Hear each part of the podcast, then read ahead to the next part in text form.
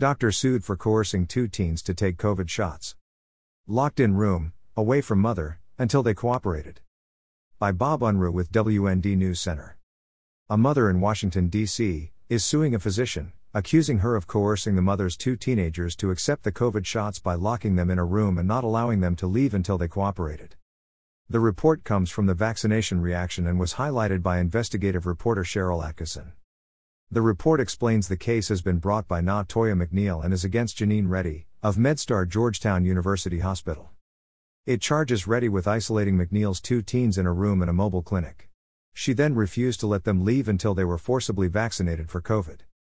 The teens, 14 and 16, had gone to the mobile clinic for a routine annual checkup, the report said. They were given false information about vaccination requirements and not allowed to leave the room to consult with their mother who was waiting right outside the clinic. The children had informed the doctor that their mother was available and waiting just outside the clinic with their baby brother. However, the doctor apparently made no attempt to contact the mother to obtain her consent to vaccination, the report explained. Besides the COVID shots, the daughter was forced to take the meningococcal vaccine and the son was given the DTaP, diphtheria, tetanus, and pertussis vaccine, after being told they could not return to school without all the shots, the report said. Now the case against the doctor reveals McNeil's charges of false imprisonment, battery, and fraud. The mother said, in a statement, I just feel like people shouldn't be able to do whatever they want to do to other people and especially not to children. As a mother, you just took all my rights away from me to do what you wanted to do to my kids. To do that to my little children, my innocent children. They took their rights. Officials in DC had decided to allow minors as young as 11 to accept vaccinations, if they are fully capable of understanding and giving consent, without a parent's permission, the report said.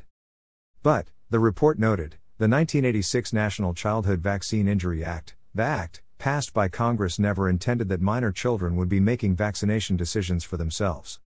It continued, vaccine safety informing, Recording and reporting provisions included in that historic law were specifically designed to give parents more information about vaccines so they can help prevent vaccine injuries and deaths.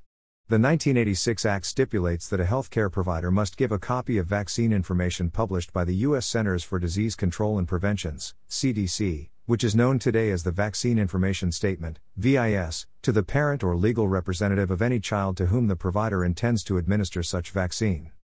The district provision later was struck down by a court.